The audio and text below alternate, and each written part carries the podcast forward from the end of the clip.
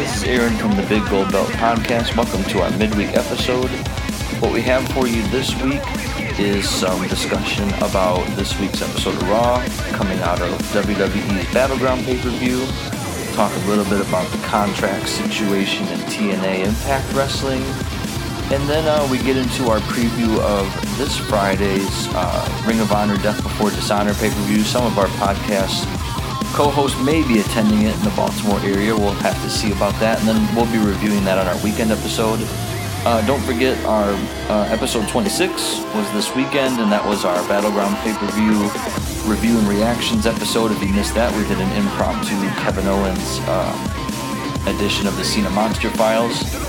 So you can check that out as well as all of our past episodes on iTunes, uh, off of our social media pages, as well as WrestlingOpinion.com. We feature all of our episodes um, as they come out. So without further ado, let's get started with some uh, some very lively discussion about Monday Night Raw and the Lesnar Taker angle and what they're doing with John Cena and so forth. So here we go, episode twenty-seven.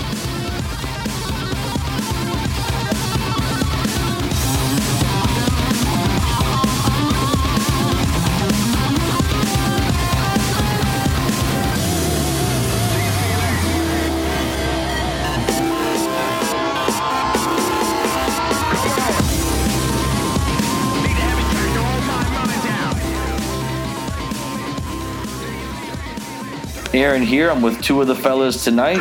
Uh, let's start with Dr. M. Good doctor, how are you this evening? Doing pretty well, sir. How are you? I'm doing okay. We watched Tough Enough, which we can get into in a little bit. We are watching some of Total Divas. Haven't finished it yet. Uh, good night, though. It's lovely weather here. Finally, it's been super duper hot. Uh, has it been hot by you too? Uh, yeah, definitely been hot over here. Yeah. And we also have Two James, who is um, he's double tasking here. He's going to podcast with us, and he's working on trying to not die on Call of Duty. What's the status right now, friend? I'm surviving on playing zombie mode right it's, a, it's a little bit more intense when you're not when you can't hear the sounds from it. So oh, understood. That, everything's all good, people. Good deal, man. Well, we just uh, our last episode. If you haven't listened to it yet, we encourage you to listen to episode 26. It was our review and reactions to WWE's Battleground pay per view. We also had an impromptu Cena Monster Files there with Kevin Owens after his tap out loss to John Cena in the U.S. title match. But we're going to go ahead and just talk a little bit about Raw. We're recording this on Tuesday this week, so Raw was last night. And then, like I said, we'll touch a little bit on Tough Enough and maybe some other news in the wrestling world. Um, I guess we'll just start with the biggest part of Raw, which was Taker versus Lesnar being officially confirmed, and then we had the promo segments with Taker to start off Raw. We had promo from Paul Heyman, then we had the giant brawl that the whole locker room had to separate, not only in the ring, but also in the aisleway and backstage. We'll start with you, Doctor M.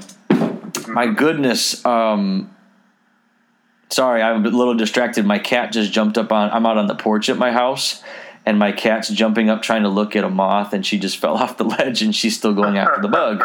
So I'm I'm also double tasking right now. Anyways, um, what are your thoughts about this uh, main event of SummerSlam 2015? Are you with it? Are you having some issues with it? I know we kind of discussed our issues with the way Battleground ended, but putting that aside, are you into this rematch uh, Taker avenging his, the loss of his streak? You know, uh, as uh, our, our, listeners will know, I and uh, I think a good number of us were not into it at the end of Battleground. But uh, I think Raw did a good job on a number of fronts of making this rematch actually feel like something that I would want to watch. Um, first, I think the first thing that did that was Paul Heyman's promo.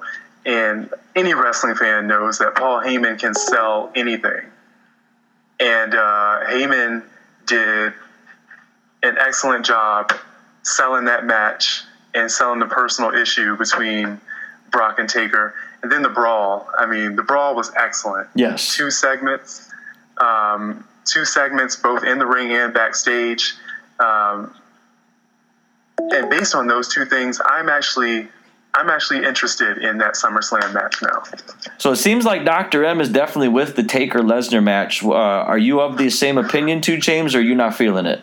Uh, yeah, I'm, I'm, definitely feeling it. Um, I like the traditional style of promo when I went into it. It uh, definitely had a lot of ties back into the Attitude Era. Uh, I alluded to it a lot about, you know, when there was an issue within with somebody, it was like, hey, like, you know, I'm not going to wait to the end of the show to make this issue be known. And it's, it's, it's just alluded to the old days that everybody, you know, like to call the glory days within the Attitude Era. But besides that, um, it's good to see the Undertaker is physically capable of doing it. So I'm always for that. Um, it's also great that the fact that there's a there's two sides to the feud. So the Undertaker was able to cut a promo and Paul Heyman, whereas uh, WrestleMania it was just Bray Wyatt for four weeks. Yeah. So, yeah. Um, you know, and it brings up steam, you know, because you start thinking like, hey, does the Undertaker get redemption as the storyline they're promoting? Does Brock lose steam if that happened? Or will Brock still become as dominant as he's been promoted within the last over the last two years? So I'm definitely intrigued with how it's going to be played out and what happens afterwards in the storylines. Man, I was I was completely shocked. I'm with you guys. I was completely shocked by how much they got me invested in it in just one night, and I can only imagine how much more they're going to get us into it over the next several weeks leading up to SummerSlam. The best thing they did wasn't even the pro well, it was part of the promos, but not even so much the brawl, although that was great too. It was Taker's promo. He he said streaks are meant to be broken and it seemed like that he was acknowledging to the fans like it's okay that the undefeated streak's gone. I'm okay with it. It's okay for you to move past it and not be salty about it. Um, but then he said, but what's not okay is you rubbing it in my face every chance you get, every time you talk. And I was like, man, I can connect with that because like the best the best things in wrestling sometimes are when they establish a personal issue between characters. And i think we've all dealt with someone in our lives who just like won't let something go. Like that was just so he he didn't speak for very long but what he said was so good. And then you had paul heyman come out right after he says you know stop talking about it. And paul heyman rubs it in his face a million times. And then the lights go out taker comes out and then brock comes out and then chaos ensued. But man so well done. Um, I think the only the way that, really. No, go ahead. Go ahead. I'm sorry. I'm sorry, Aaron. The crowd really made that the, all those segments too. Yeah. Like, I just love how during the the Taker segment, everybody was like dead silent. Yeah. You know, every word Taker said. Yeah. Heyman segment, you know, the crowd was into it. And then the brawl, I mean, the crowd, you know, they started chanting at one point. So I think the crowd did almost as much as the performers to make this match interesting. Well, as much of a, a guy I am uh, being about Chicago and about the Midwest, I'm loving that we're finally pretty much past these CM Punk chants and the crowds hijacking the shows. Because, like you said, if they had been chanting CM Punk during the whole Taker promo, it wouldn't have been nearly as effective or entertaining. It's nice to see the crowds kind of being able to just enjoy the product and not be so angry all the time. Like you're not going to be happy all the time with the product, and that's okay. But like, don't ruin it for everybody. Like we had, we have us a pretty good main event going into SummerSlam here. Like everything felt very big on Raw, and kind of transitioning from that, the Seth Rollins. What seems to be his next title feud at SummerSlam is against the United States champion John Cena. We'll go to 2 Chainz first on this. Are you feeling that as the feud? Because I I know we talked on our last episode about how we didn't really know where they were going to go with Seth Rollins in terms of his next opponent. It seems like Cena kind of was the only choice to begin with. Now that he seems to be officially past Kevin Owens for now, what did you think about that? Um, I'm not feeling it, and I'm hope it's not true. Uh, really, I don't think Cena coming out solidifies the feud, but um, if it is, I'm not feeling it. And I mean, the big issue here is that um, SummerSlam is considered baby WrestleMania.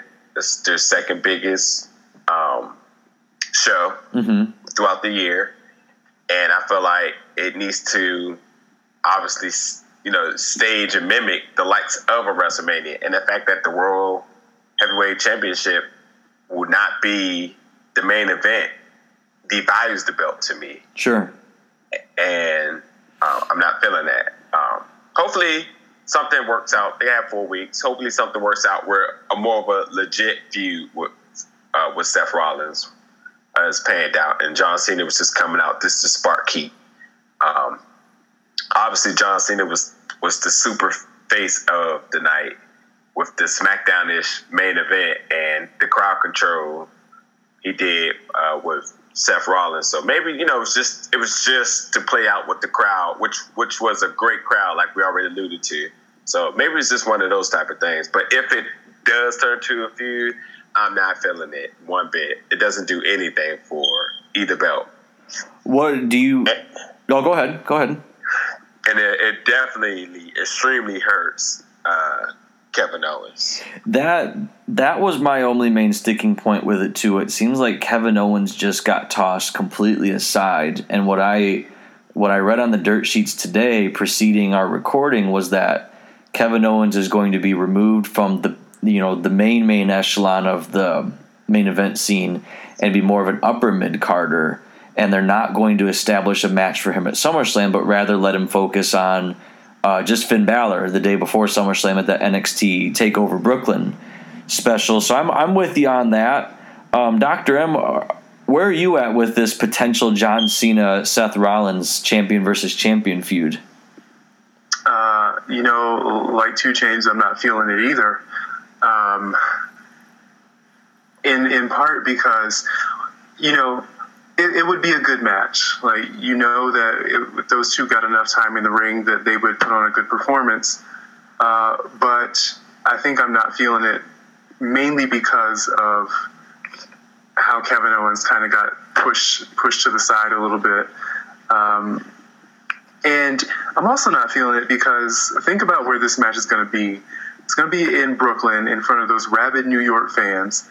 And, you know, all these months that John Cena, I think, has been doing a really good job of kind of getting more support. Of course, the fans still chant John Cena sucks whenever he comes out. But once those U.S. Open challenges get going, like people get really invested in his matches.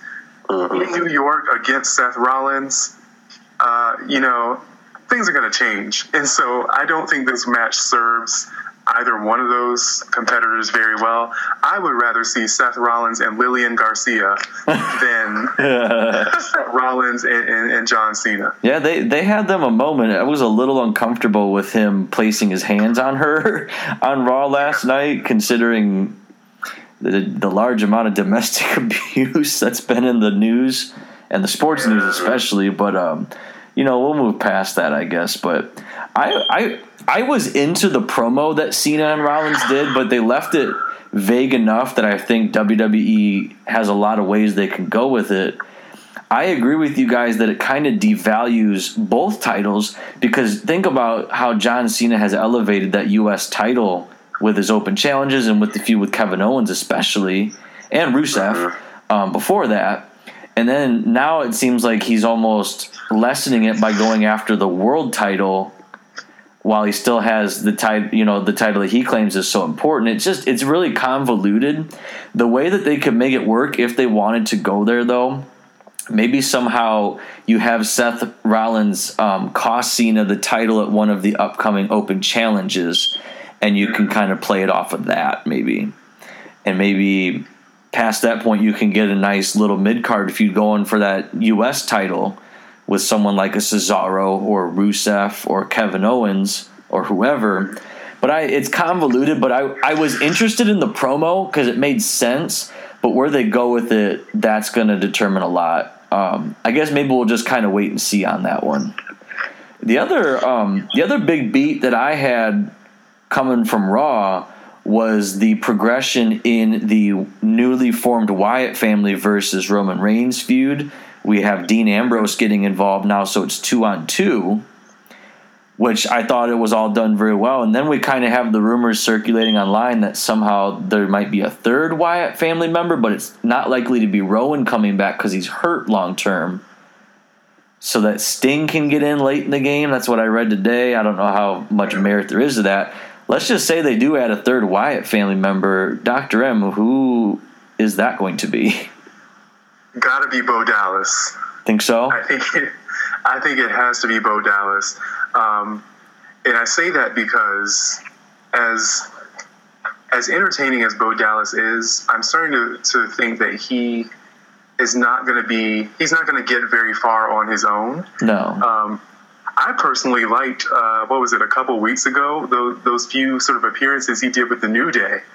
Like, Oh, was, man. I was entertained with that. Honestly, I'd rather he go with the New Day than the Wyatt family because I think it would be a Yeah, better I mean, I fit. think I would too. Yeah. Um, but I think seems since that seems to have been dropped now, I think it would be cool to have him um, as part of the Wyatt family because you got you have your your big brawler guys and Bray and Luke Harper.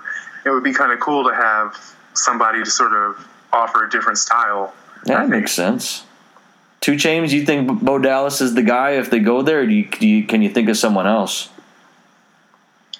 Um, I I really don't think there's many options left. I don't either. Um, the, the scary thing is there are people that could add to this stable, but they just don't quite fit the mold. You think yeah, about I, yeah. think about Heath Slater. So, well, they'd be a three man band again, man. That'd be nice. Yeah, it's a it's a random it's a random name that you'd be like, how? You know, unless he takes a big identity change, you know, maybe Maybe, Jack Sw- Jack Swagger maybe. is another. You know, so um, obviously the, the easy the easy choice is Bo Dallas, which I really was liking the idea of Bo Dallas, you know, teaming with New Day. But as of right now, who knows? I mean, what about the Ascension? Both of them both going I- I- to the Wyatt family. I thought about that too because the vibe of their gimmick kind of works. Um, here's my issue with with the Ascension and to a certain extent with Bo Dallas. You know, Luke Harper made sense obviously because of the history. If you bring a third guy in and it's not Rowan because of the long term injury he has, it's got to be someone who's going to push it over the top where it makes them even more dominant and more fearsome than they currently are in a two man form. And I don't know if you get that with Ascension or you get that with Bo Dallas.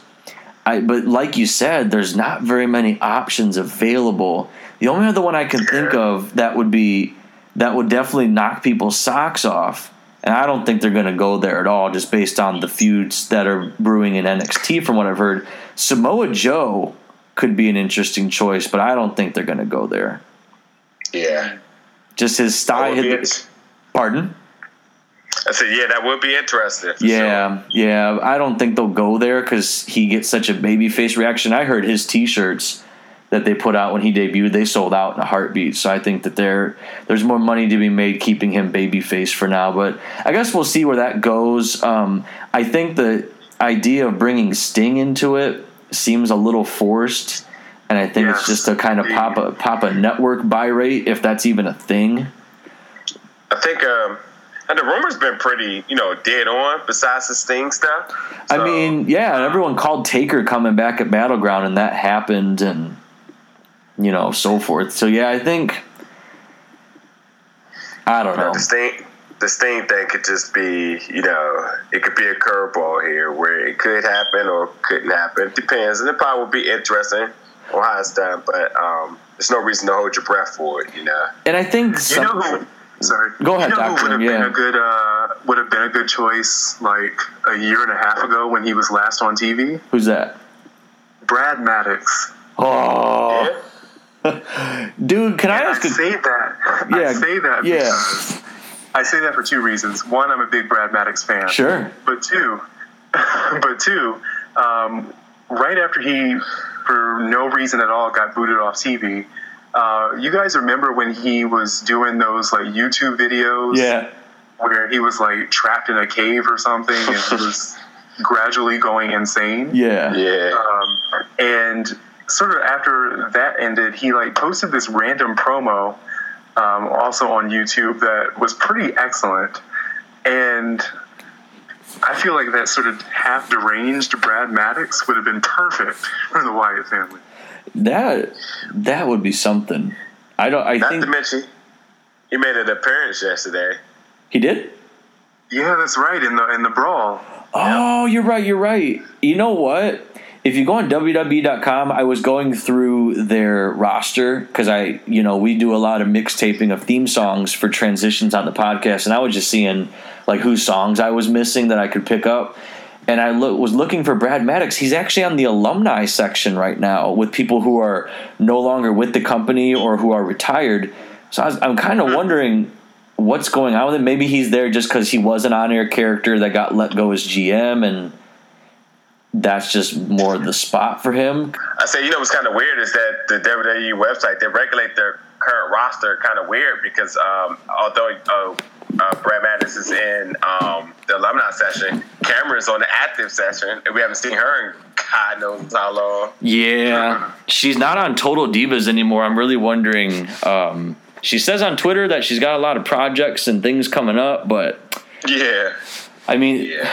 there's there's not going to be a place for all these divas um, on the main roster. They keep bringing in more, and you know, you got Bayley coming up sometime in the future, and Alexa Bliss, and there's more people behind them. Why don't we just go oh, right there's, into? there's, Let's go there's right. room for them. Yeah. there's just no room for ones that don't have talent.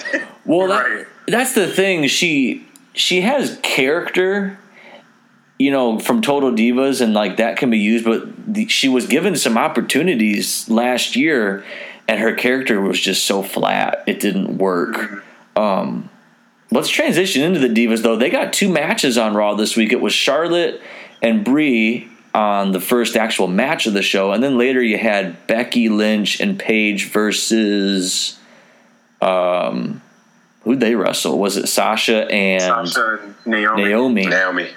And those were I, I enjoyed both matches. I thought they got a good reaction from the crowd. Um, it was nice finally to see Becky Lynch in the ring active because I've. It was just cool for her to finally have her official main roster debut. Where do you think? I know we talked a little bit about this on Sunday on our episode uh, reviewing Battleground. Do we think they're headed for a three way uh, nine diva tag at SummerSlam, or is there something else? Where do you see this like team thing going? Because there's like a triple rivalry between these teams right now. I'll start with you, Doctor M. Uh, yeah, I mean, at this point, I think it seems like that's where they're headed. Some sort of nine diva match at SummerSlam. Although I kind of don't want them to go that way, only because you know nine divas is just too many. It's going to get convoluted and become a cluster.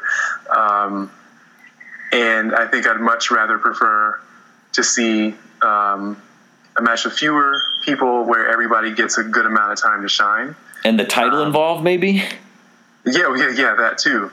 Um, but uh, I, I don't know. We'll have to see. All I know is that uh, I'm definitely enjoying how this uh, Diva Revolution is going so far. I'm entertained, and like you said, Aaron, they had two matches, and the, the tag team match, if I remember correctly, went two segments. I believe you're right. Uh, I think both matches might have went two segments actually. They did. Yeah, yeah, they did. Yeah. So, uh, I mean, it's just it's really refreshing, and like I said before, I think so many fans were kind of yearning for the days of like the Attitude Era divas, and we probably won't get that again. But I think I think we should be. Uh, we should have some high hopes for uh, this new talent that's in here now. Yeah, let me ask you this too, James.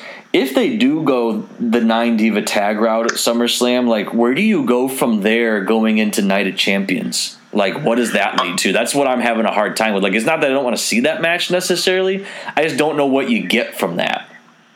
Uh, obviously, it's going to be fun. It's going to be very entertaining to display their skills on a on a bigger level. So I'm all for the net, the nine uh, diva tag team. Hopefully, it's, it's by single elimination. So you know we get a lot of one on ones. Yeah. You build a little bit of feud or something towards the end. Maybe you see some confliction between teams. You know, whatever it may be. Yeah. But I'm I'm to- I'm totally fine for it for SummerSlam, um, pending that it gets decent uh, playtime. So, but um, on a note of where does it lead to as far as actually getting some type of championship uh, match, I don't think that's in their picture right now. I mean, I, I'm- got kind of mixed feelings because I guess I, I figure if we don't ask this, it will be asked at some point. Out of the three that came up, who do we think is going to get the bigger push? And it's looking like Charlotte. You know, Charlotte has won both her singles matches. Yep. Both the ma- both her matches thus far, very impressive. And uh, by submission is also impressive. You know, you know that's her finisher. But um, you know, you start thinking like, you know, at, at what point do, you know, the, do they actually give one of them the ultimate push? But I think right now they're just not worried about. it. I think they're giving the fans what they want, what we've been asking for, keeping it fun and exciting. And down the line, where they where it needs to take a more of a serious tone, then they'll start worrying about, you know, who's up for the belt and, and whatnot. Yeah, I guess maybe my big hope is if, if they do go with that nine diva tag. I, I like what you said, the idea of maybe making it an elimination style, so you can get a lot more going on one on one wise.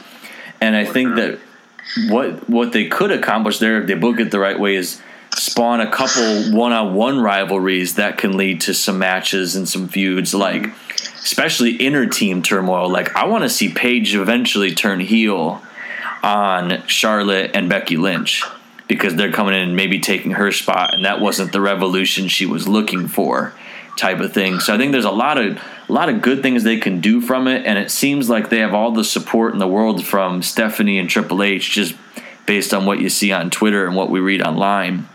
Um, Yeah. Were there any I, other? tell you, can I tell you what I want to see though? Um, I I think we have enough solid divas in WWE now where we can have some sort of a tournament, Queen of the Ring? um, possibly Queen of the Ring, or I mean, even to make the divas title, you know, feel more important now. I think there's enough divas now to have a fairly solid, you know, maybe eight diva, you know, number one contenders tournament that maybe culminates at Night of Champions. yeah, like the uh, Gold Rush tournament that they did many years ago.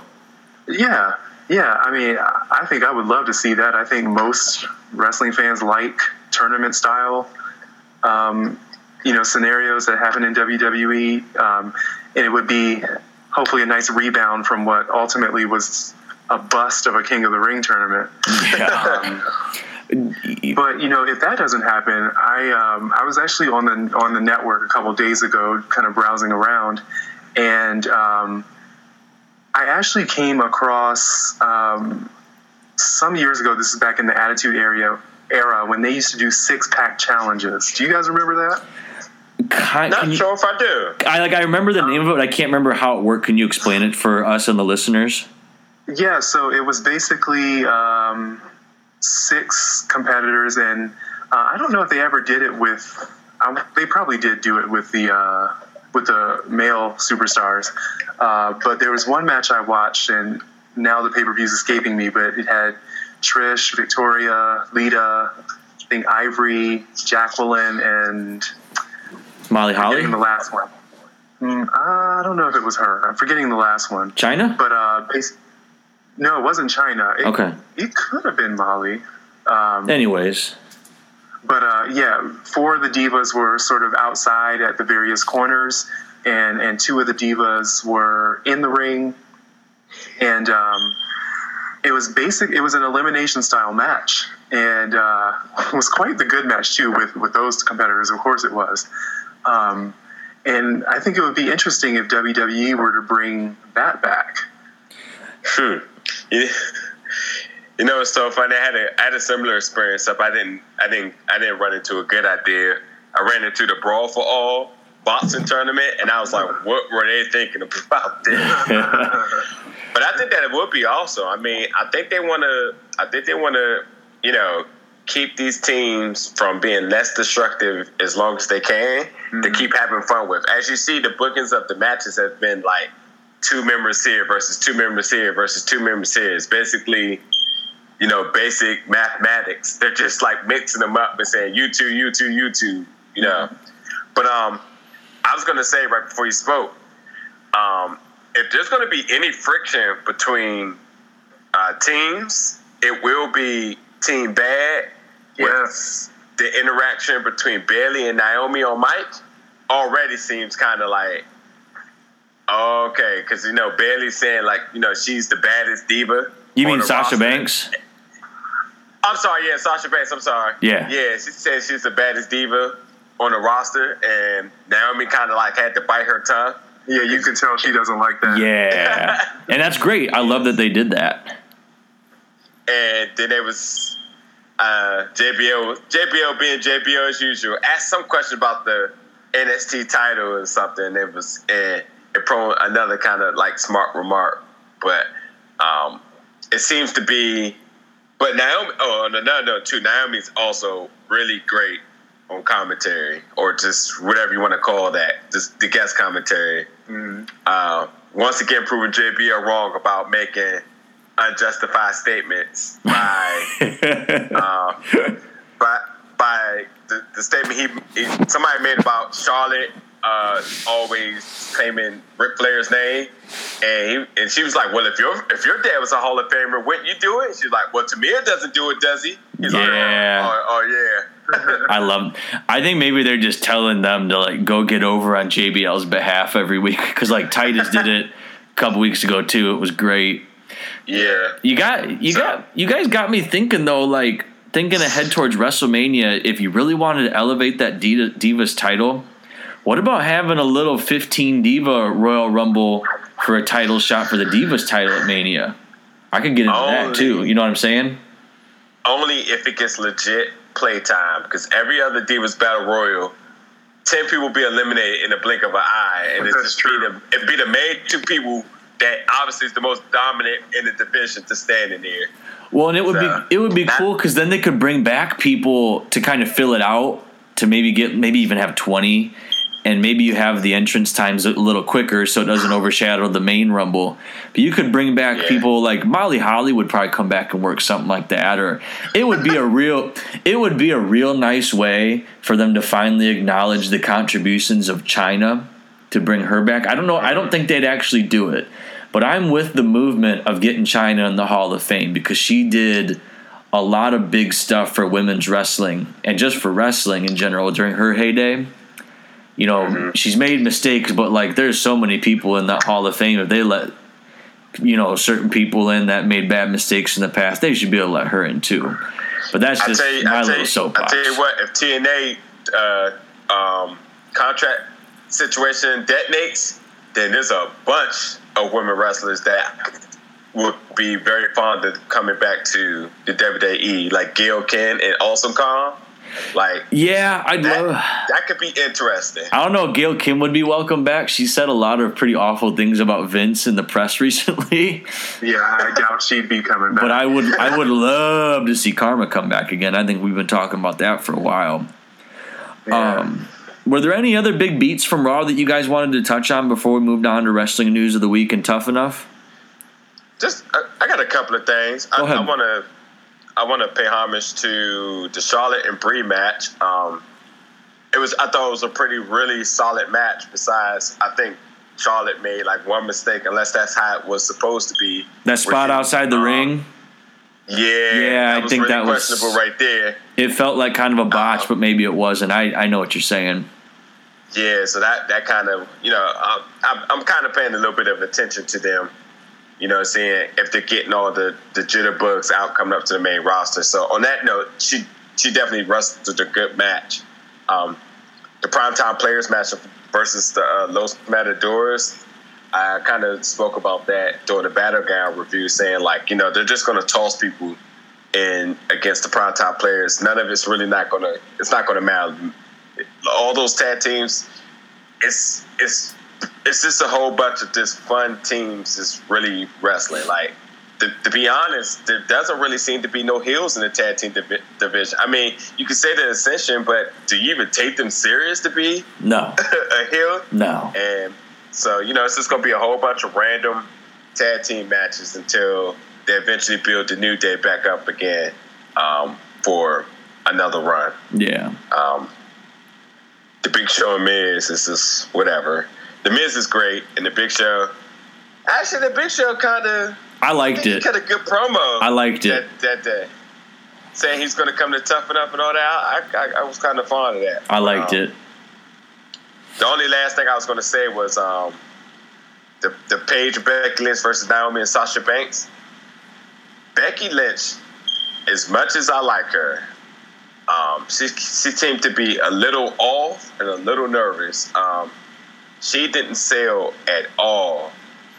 Like Paige is so good that you absolutely can see the dynamics of a well polished wrestler versus an amateur, and obviously, and you can obviously see that Becky was very uncomfortable in this match, and it was her first match. So, uh, with that, you know, you just give her credit that she's obviously going to be better and better because we know the talent's there. But yeah, so all three of the ladies that got called up, you're obviously going to see them progressing, become better and better, and just just going to make the division more and more competitive.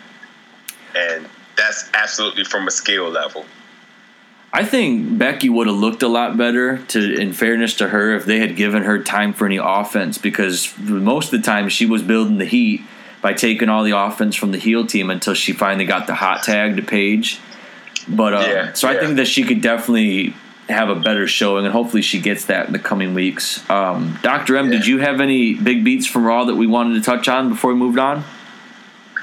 Uh, you know, I actually, uh, Two Chains and I were talking about this before uh, we got started tonight, but uh, the main event, while it, it really didn't have much of a purpose, I think one big beat I would add is that the finish to the main event, the uh, slingshot into the RKO, that was pretty nice. Yeah, was pretty yeah. Nice. it was pretty nice, wasn't it? And uh, I mean, I thought it was a, I thought it was great to see uh, Cesaro. I'm a big Cesaro fan. Thought it was great to see him in the ring, arms raised with Orton and Cena at the end. Um, I thought it was a decent way to end the show, uh, despite the fact that the the match itself probably didn't have a whole lot of meaning, but uh, no, fun nonetheless. Yeah, it didn't really move anything forward, but it was it was fun, and maybe the point of it was that we got a decisive babyface victory, considering some of the shenanigans from the pay per view the night before. That's kind of the only the way I read it. But um, you talked about the Big Show, two James, and he had himself quite a little showing on Tough Enough tonight, didn't he? Yeah, he did. Right.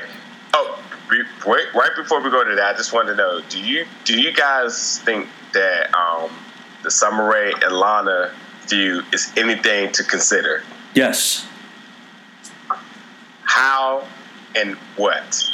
Uh, maybe a mixed tag, or maybe just them getting physical during a Rusev Dolph match at SummerSlam. But they had me sold when Summer Rae came in with that new outfit and hairdo and slapped her in the face. That they and then Lana comes out kind of randomly in the main event and just like takes her to task and the crowd went crazy for it. So, but they had me when Summer Rae had the new outfit. I don't know why. I'm not sure why it works, but it's it's very entertaining. It's kind of I call it I call it the AJ effect. You might remember when AJ was introduced as the Raw general manager and she had her kind of crazy AJ gimmick going on, and the crowd was just eating it up for whatever reason. I think Lana kind of has that vibe about her. Not that she's crazy, but just people kind of dig what she's doing for the moment. Yeah. She kind of coming out of her shell a little bit, and people dig that, I guess. I don't know. I like it though. And apparently, she's uh, training in the ring. Oh, good for her um, too. So, I uh, this is probably going to get more physical as we go forward here. Um, but yeah, I mean, I I guess I'm a little on the fence about it right now. Although I agree with Aaron, um, dressing uh, Summer Rae up like Lana, I thought was a great move. Mm-hmm. Um, and then that whole backstage segment with Rusev staring at Lana while he kissed Summer Rae, that was fantastic. And he's he's uh, like, you don't you don't look very good today. Are you tired or something? but yeah, we have. Uh, I mean, there's the. I think this we might con- we might attach this to the uh, Divas Revolution. We have, you know, the new NXT call ups, and then we have this sort of side feud with Lana and Summer Rae. So, uh, definitely getting more TV time. That's 11, 11 divas if anyone's keeping count. And if uh, if Tyson Kidd hadn't gotten hurt, you would have had Natalya as their valet. And that would have been 12 divas making their way on the screen every week. So, yeah, it's definitely a, a change. Well, yeah. kind of going back to tough enough. Um, I, know we were talking a little bit on Facebook before we recorded, either that or on on a text message. I can't remember, but uh, we were all pretty hot about Patrick getting the boot tonight. I don't think he did himself any favors in the way he carried himself. Maybe that's a mark of immaturity, being you know young like he is. But um, let's start with our boy from DC area, uh, Two Chains. You were pretty pretty down on Tough Enough tonight. Um, I, I absolutely have to agree that uh, Patrick's maturity is being displayed by his age. You cannot fault him for that because you can't fault ZZ as well for his maturity and his tactics on trying to win um, the, the different events each week. But um, I am a big advocate of sometimes you got to learn to just be quiet in order to learn. And I knew eventually his mouth was going to get get him in trouble. Um, get him in trouble to get him scared to change his act, but not get him in trouble to get eliminated. Um, no question, this elimination today is because the kid he lives, breathes, sleep wrestling. I have no confidence that anybody else in the competition has that statue. Um, the fact that all of us got up to watch the uh, Beast in the East pay per view was because nobody, no, not one of us forced each other to do it. You know, nobody, you know, was bugging each other like we got to do this for the for the fans. We did it because that's what we like to do. And if I was on Tough Enough, I am selling myself to be the supreme student of the sport. Besides that, um, nobody goes into any competition knowing anything. So him having an amateur background should not um, should not hurt him because anybody that wanted to be a wrestler should have some type of slight exposure. But making it to the WWE is, is, the big leagues. You know, everybody played Pop Warner football. You may play arena football, but when you get in the NFL, you you solidified your your skill. But I just don't think that it was fair for. I don't think it was fair for him to be eliminated for if it's not. I, and Paige was the one that voted him, which was another thing that kind of shocked me. Mm-hmm. But um, if it's if it's strictly because of the fact that he runs his mouth too much or he kind of belittles ZZ on his physique, um, I'm not a fan of that. Uh, this guy was the, was obviously one of the fan favorites. Shoot, if you look at the WWE website, which I was just on not too long ago, it says a shocking elimination in week five. well, I didn't write that. so somebody somebody obviously feels the same way. You know what I mean? Yeah. So um, you know, it was just it was very distasteful. Like I couldn't believe it, and I think their ratings are going to be hurt because everybody's looking to see maybe not strictly to see him be the winner, but his personality ain't just one of the guys that's on it. You know, you you know his name not because it's just a simple name, but because of the fact that he's trying to make a name for himself. Yeah, you know, he's he's he's been giving his all, and you know he's promotes on social networks on social networks. That's way more than you can say about other people because we follow all yeah. of them. Yep. And like I said, he's just the epitome of somebody that wants to be a WWE superstar, and I'm just not a fan of him being eliminated today. Um, my last note, then I, you know, let you guys, you know, say something about it. Is for the sake of reality shows that I watch, from the garbage ones I watch, and to the ones that's actually worth something. Um, there seems to be a sort of repetition for popular people that's been eliminated to make appearances to come back. So if, if we don't see him back on the show, I'm, I'm, gonna put my money that we will see him in NXT at some point. But I'm gonna let the doctor speak on something that he said earlier, which is very, very intriguing. But yeah, that's that's my piece with tough enough for the night. Yeah, go ahead. Go ahead, Doc. Um, so I'm trying to remember what I what Two Chains thinks I said that was intriguing. But, uh, while I think while I think of that, I just want to say that uh, uh, you know, Tough Enough's a joke at Nope. this point, and uh, I think uh, some of the wrestlers, current and former, on Twitter have attested to that. And honestly, you know, WWE should be ashamed of themselves for letting it become the fiasco that it's become.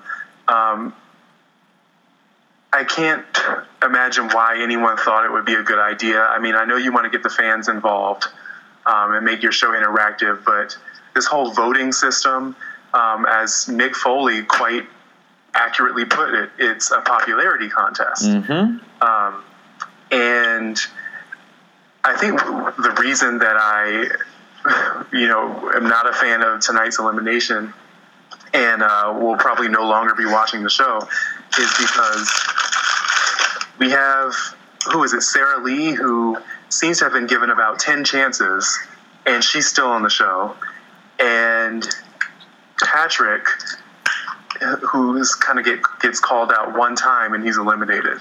So uh, you know, I just I, I've sort of lost my investment in the show, and yeah, I wouldn't be shocked at all if the ratings plummeted because of the people who are left. Um, not one of those men or women am I interested at all in seeing in a WWE ring. Uh, so, you know, who, who knows where it's going to go from there? I'm personally not interested anymore. But uh, I, one of our, our Twitter followers did know, and as Two Chains said, that uh, at some point Patrick is going to make his way back into WWE. Um, I wouldn't be that shocked if we see him in NXT soon. I also wouldn't be shocked though. Here's, here's if, your uh, point. There we Here's go. your point. Uh, I also wouldn't be shocked if um, we saw an organization like TNA or Global Force or maybe even ROH snatch him up. Um, because I think it would be foolish for a promotion not to. Obviously, he has a lot to learn, but uh, the potential is there, and the the actual enthusiasm for wrestling is there. Yeah, he. If I don't know how much it would it would be detrimental to his future with WWE to go to a place like ROH or TNA, but it would be. He's got the name recognition to where people are going to at least be interested in um, taking a look at the guy when he has more proper training and he's ring ready. I'm with you. There is not a single soul left on the show that is a future star. Just it's not No. going to happen. And there are some inherent flaws with the way they have designed the show to the point where it's going to be so happenstance whoever happens to win at the end. And I was mm-hmm. I was shocked that he got put in the bottom 3 because I think it was who's the blonde girl that didn't even finish the challenge? Why can't I place her name? Chelsea, No, not the one that got hurt. The other one that's like a supermodel wannabe, whatever. oh, they all look the same. Oh, and, know. then, and then and that's part of the point is you don't have star power. I don't even know your name. Dar- Daria? No, she got kicked off last week or the week before. Oh, Gabby, my bad. Uh, no, Gabby. it's. I don't know. There's Gigi, and then there's the blonde girl she's buddies with, and I can't. It doesn't even. It doesn't even matter. She didn't even finish the challenge, and you got someone there who can't even half walk, and you're gonna kick off this kid who's in immaculate shape, who's got a look, he's got a presence, just because he he said something questionable. Like you got these other girls that say every expletive in the book and yell at each other just to try to make drama to get on TV. You're gonna keep them around. Like it's just such a turnoff to me as a wrestling fan. And not only that, the show it's getting to the point where it's unentertaining when it's just like random challenge and then one ring drill. Like Yeah. it's just pales in comparison to the original seasons. Like like I said recently, my wife and I went back and I showed her the whole first season from 01. And it's just so good. You watch them progress in the ring. There's at least three or four segments of the show that just deal with in ring progress and who's getting it and who's not. And eliminations made sense and weren't just a popularity contest. And um, I don't even know. Like, I'm sure that I'll keep watching. My wife digs the show, and sometimes you just kind of want to see how a car accident looks at the end of the car accident. Yeah. So, so maybe I'll keep tuning in just for that purpose, but it's definitely a waste. Um, I know we were big Patrick fans here on the podcast, so we'll see what happens. I wouldn't be surprised at this point, since it's a popularity contest, if ZZ and Sarah Lee were our two winners. I don't know. Yeah, and both of them will not make it in WWE. No, gosh, no, no, no, no. Can I think we've already invested too much time on Tough Enough? for the support. I appreciate everything you guys have done for me. Obviously, I didn't get the job done as far as tough enough is concerned because um, you hated me. But whether you love me or you hate me, I did my job right, and I plan on doing that for plenty of years to come. Could you guys see that? Yeah, is that from Tough Talk? Yeah, um, that's posted on uh, the WWE Twitter feed from Patrick. A Yeah. great promo. It's probably from from that Tough Talk show on the network that they do after. Oh, okay. but which is which is almost kind of talking about tough enough tough talk is almost a better watch than tough enough because they really it's really free for all kind of shoot and the judges really rip into them especially especially the people who aren't really cutting it that's a good watch i enjoy that more than the actual show and you kind of got to watch the show to be able to get what's going on tough talk on the network with the miz but um, thank you for playing that go patrick um, the news beat I wanted to hit on though as we kind of wrap up this segment.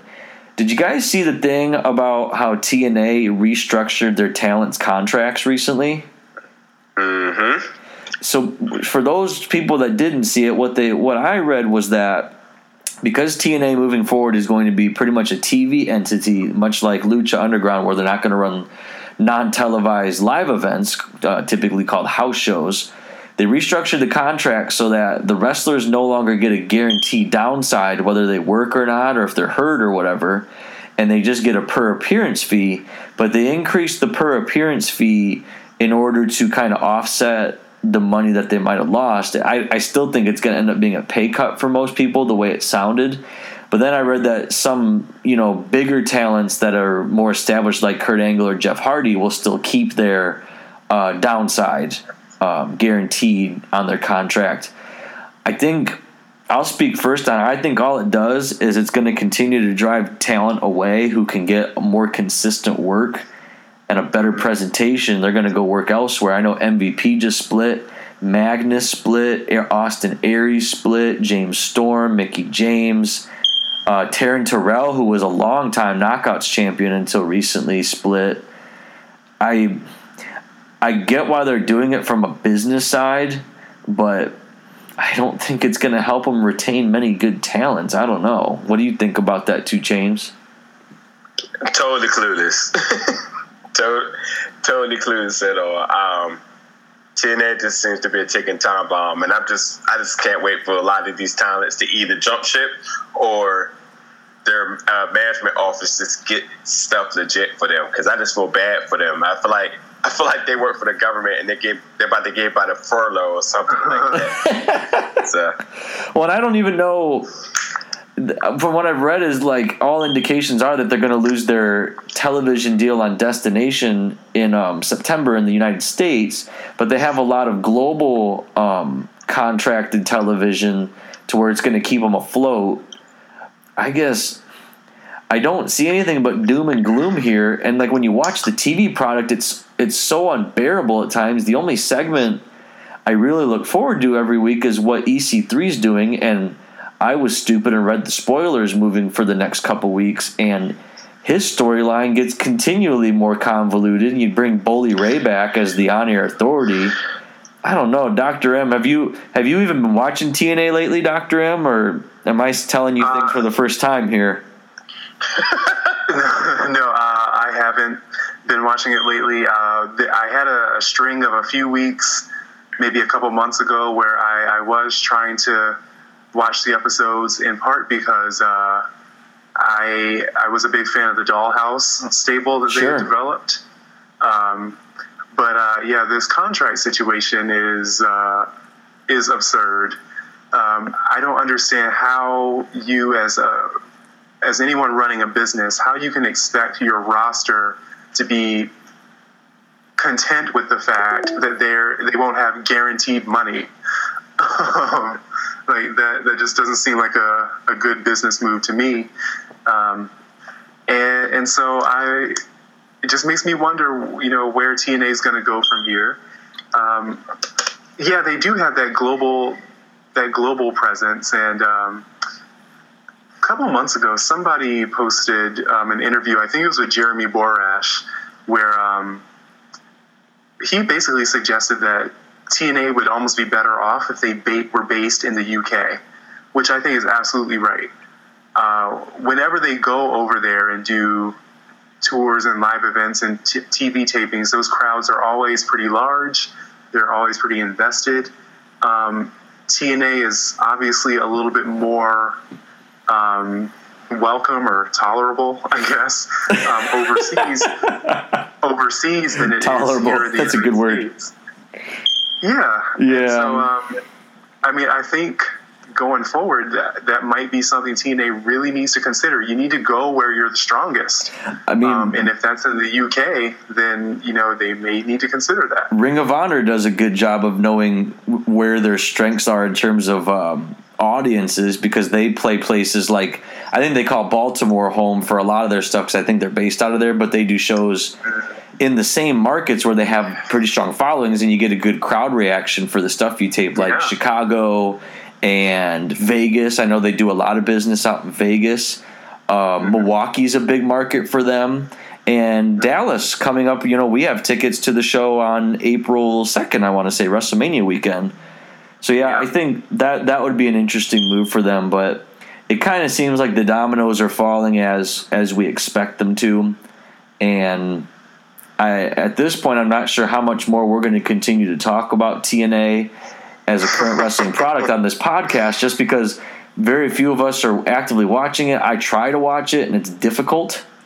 And if they're not going to be on my television come September, I don't see the point in sticking with it if I'm just going to lose access to the show in a, in a number of weeks. So I think with that, we are going to um, conclude this discussion, but our Ring of Honor preview is coming up next. But um, for Two Chains and for Dr. M, this has kind of been our free for all talk segment. We'll catch you guys shortly.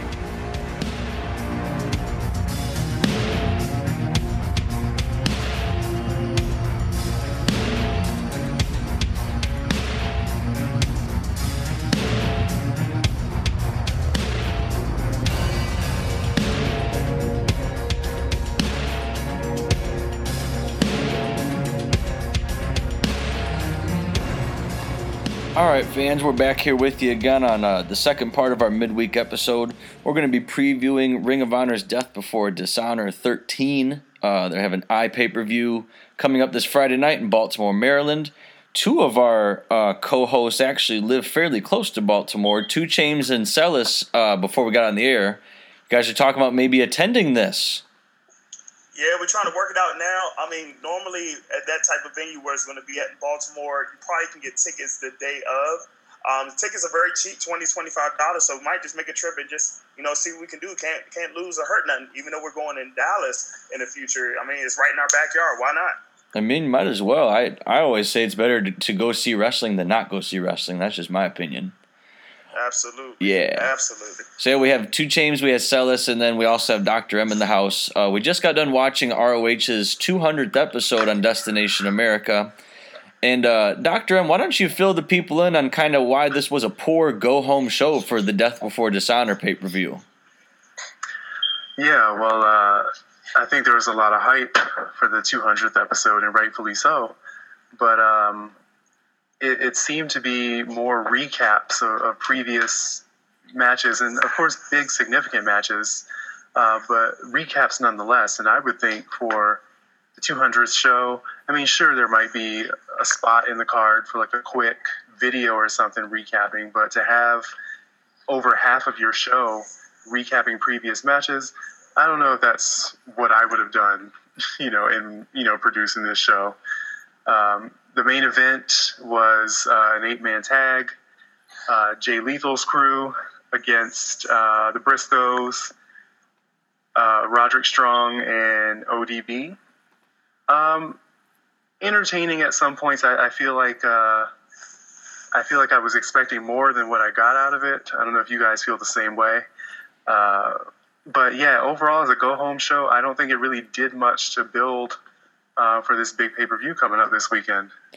Yeah, it wasn't wasn't much to write home about. It almost it felt really minor leagueish. Like act like you've been there before. You have a you only have an hour of TV to promote your pay per view on Friday, and you spend like you said, you know, at least half of it throwing back to previous you know talents that aren't even in the company. Like we ha- we had a Kevin Steen package. And I think two Yeah. AJ Styles packages. Neither of those guys are on your show. Kevin Owens works for the promotion, uh, the competition right now. Excuse me. So it just felt a little minor leagueish. I think if you kind of look back at this pay per view, it would be fun to attend. Like if I was, if I lived close, like some of you guys did, I would probably consider going. But I think it'll probably be looked at more like a throwaway show.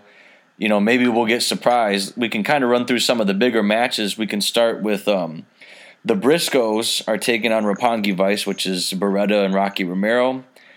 I those two are in New Japan most of the time. Roppongi Vice. I don't even understand the point of this match. It kind of seems like the Briscoes are feuding with the House of Truth, so why not have Donovan Dijak on the card, for example, wrestle one of those guys? Does anybody have any groundbreaking thoughts on this one? Well, one thing I would say is Trent is found. Um, if you want to look at it that aspect, you know, just a little pun off of uh, Zack Ryder about where where's Trent when he had his Raw show. Um, but I'm just I'm just happy to see, you know, Trent Beretta. And actually, let's aside note, I used to work with somebody that had a friend that used to date Trent Beretta. His real name is Greg Masciano or something like that. I want to mispronounce his last name. So just good to see him wrestling and get some some work on it, you know, because he's been in the business for a while now. Um, but but I, I expect the Briscoes to easily go over here. Probably a semi quick match, um, just to get some pop from the fans about you know having those two work together and seeing them in Baltimore area. But nothing too much. Yeah, and then we have um, we also have our boy Moose, who's going to try and get his revenge on Cedric Alexander because Veda Scott kind of switched sides on him there. hmm Uh, Two Chains. I think if, if there's any reason to go, it's to go see Moose in Baltimore, right? Absolutely, it's his hometown crowd.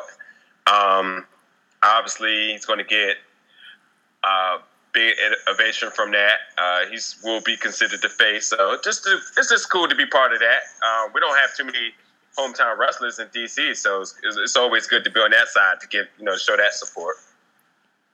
For sure, man. I I think I'm hoping I get to go to see Global Force Wrestling coming up here in September, and I'm, I know Moose is a part of their roster. I don't know what shows he's on versus not on.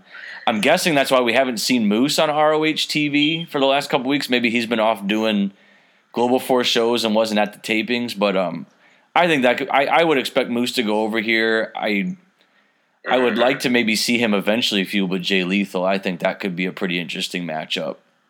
I don't think he's ready for that though. He's not, yeah, not yet, but down the line, maybe like maybe when we get okay. closer to Dallas in April, Hopefully, maybe then when they have the Super Card of Honor pay per view the night before uh, we're attending the TV tapings the next day. But um, I think the big match that most folks are probably looking forward to the most on the card, we have a four corner survival tag team match for the ROH World Tag Championships. We have the reigning champs, The Addiction versus Red Dragon versus The Kingdom versus War Machine. I think this is going to be a spot fest to end all spot fests. Um, I know they've really teased, you know, with the addiction getting a lot of cheap wins and cheap title defenses. Um, most specifically on the previous pay per view, they had some shenanigans going on in the way that they retained their titles. Do you guys see the addiction continuing to hold the straps, or do you think we see new champions here? Um, I think we see new champions here because if you think about, I, I don't want to say this this pay per view for RH is going to be a complete throwaway. If one thing had to be a shock factor or a change, I think this would be the match that they could do it. Um, maybe I could see War Machine taking it. I'm not sure how they want to go with it. But if, if the addiction still retained, that wouldn't surprise me. But I think if you want to make us some type of way where it's not a throwaway and worth the price of admission, I think you would have a title change here. That's a really great point. Um, what do you think, Doctor M? Who do you got winning this one? Uh, yeah, I agree with uh, Salas. I think uh, there probably will be a title change, although it's kind of hard to pinpoint who. I think if I was booking it, I would actually consider keeping the titles on the addiction, um, in part because you know they have a lot of they have a lot of steam right now, and probably one of the better heel tag teams. Um, if not in all of wrestling, at least in you know some of the um, kind of major promotions right now. I think they're kind of at the top of their game. So, um, but yeah, I think there's going to be a title change. I just because it's going to be such a spot fest, it's hard to pick who is going to end up walking away with the belts. Though. Yeah. What do you think, too, James? Do you see a title change here? I'm going to go with a very cliche type of answer, but I think if Adam Cole picks up the win uh, in this pay per view, I'm going to go with the Kingdom. Um, also with the win and the title change, just because just a throwaway. So just for giggles, you know. Yeah, well, it'd be kind of uh, it would kind of line up that way. It would be nice to see the Kingdom get put back up uh, yeah. because they dropped their IWGP tag, tag straps recently um, mm-hmm. at Dominion to uh, the Bullet Club. So yeah, that that that makes sense. I I see the addiction retaining here. I think if you were going to do a title change, Red Dragon's been feuding most specifically with the addiction. But I don't think if they're going to get their revenge on the addiction, I don't think you do it in a match that has two other teams involved. I think you wait and mm-hmm. have that be a straight up tag match, maybe with another stipulation like they did at Best in the World. But um, I think this is going to be match of the night if I had to pick now. But another match that could contend for that title would be the, what's the main event. Uh, our new ROH World Champion, Jay Lethal, defending against Roderick Strong. One disappointment I have in the show, um, we saw that matchmaker Nigel McGuinness on a recent episode of ROH TV. He said that uh, Jay Lethal would have to continually defend both of his championships. This would kind of be a prime opportunity to even make him look stronger than he already has been. Have him defend that TV title at the beginning of the show and then the world title at the end but uh, maybe that's not to be. I mean, Jay Lethal is clearly retaining here, right, guys?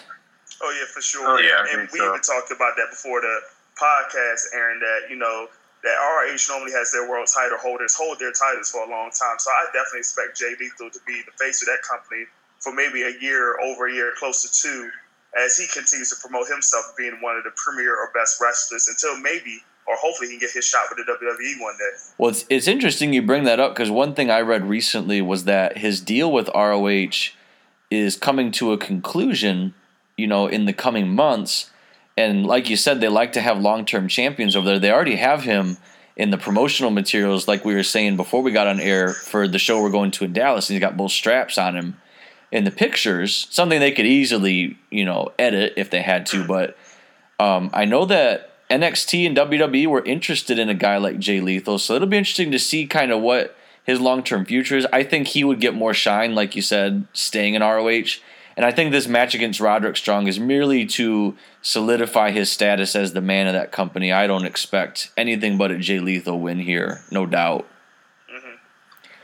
Well, that is the uh, the Death Before Dishonor uh, pay per view. It's going to be i pay per view only this Friday evening in Baltimore, Maryland hoping, fingers crossed, maybe we'll get a live report back on the weekend episode from uh, Celis and Two Champs. So we'll have to check that out. But that is our ROH preview.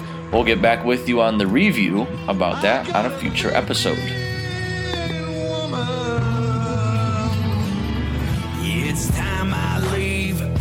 Keys, take the last shot of Jack for a hit the road. Find me unwinding, smell the sun shining. A long hot stretch and it takes its toll. Skin ain't as smooth as it used to be, but my baby always stand by me.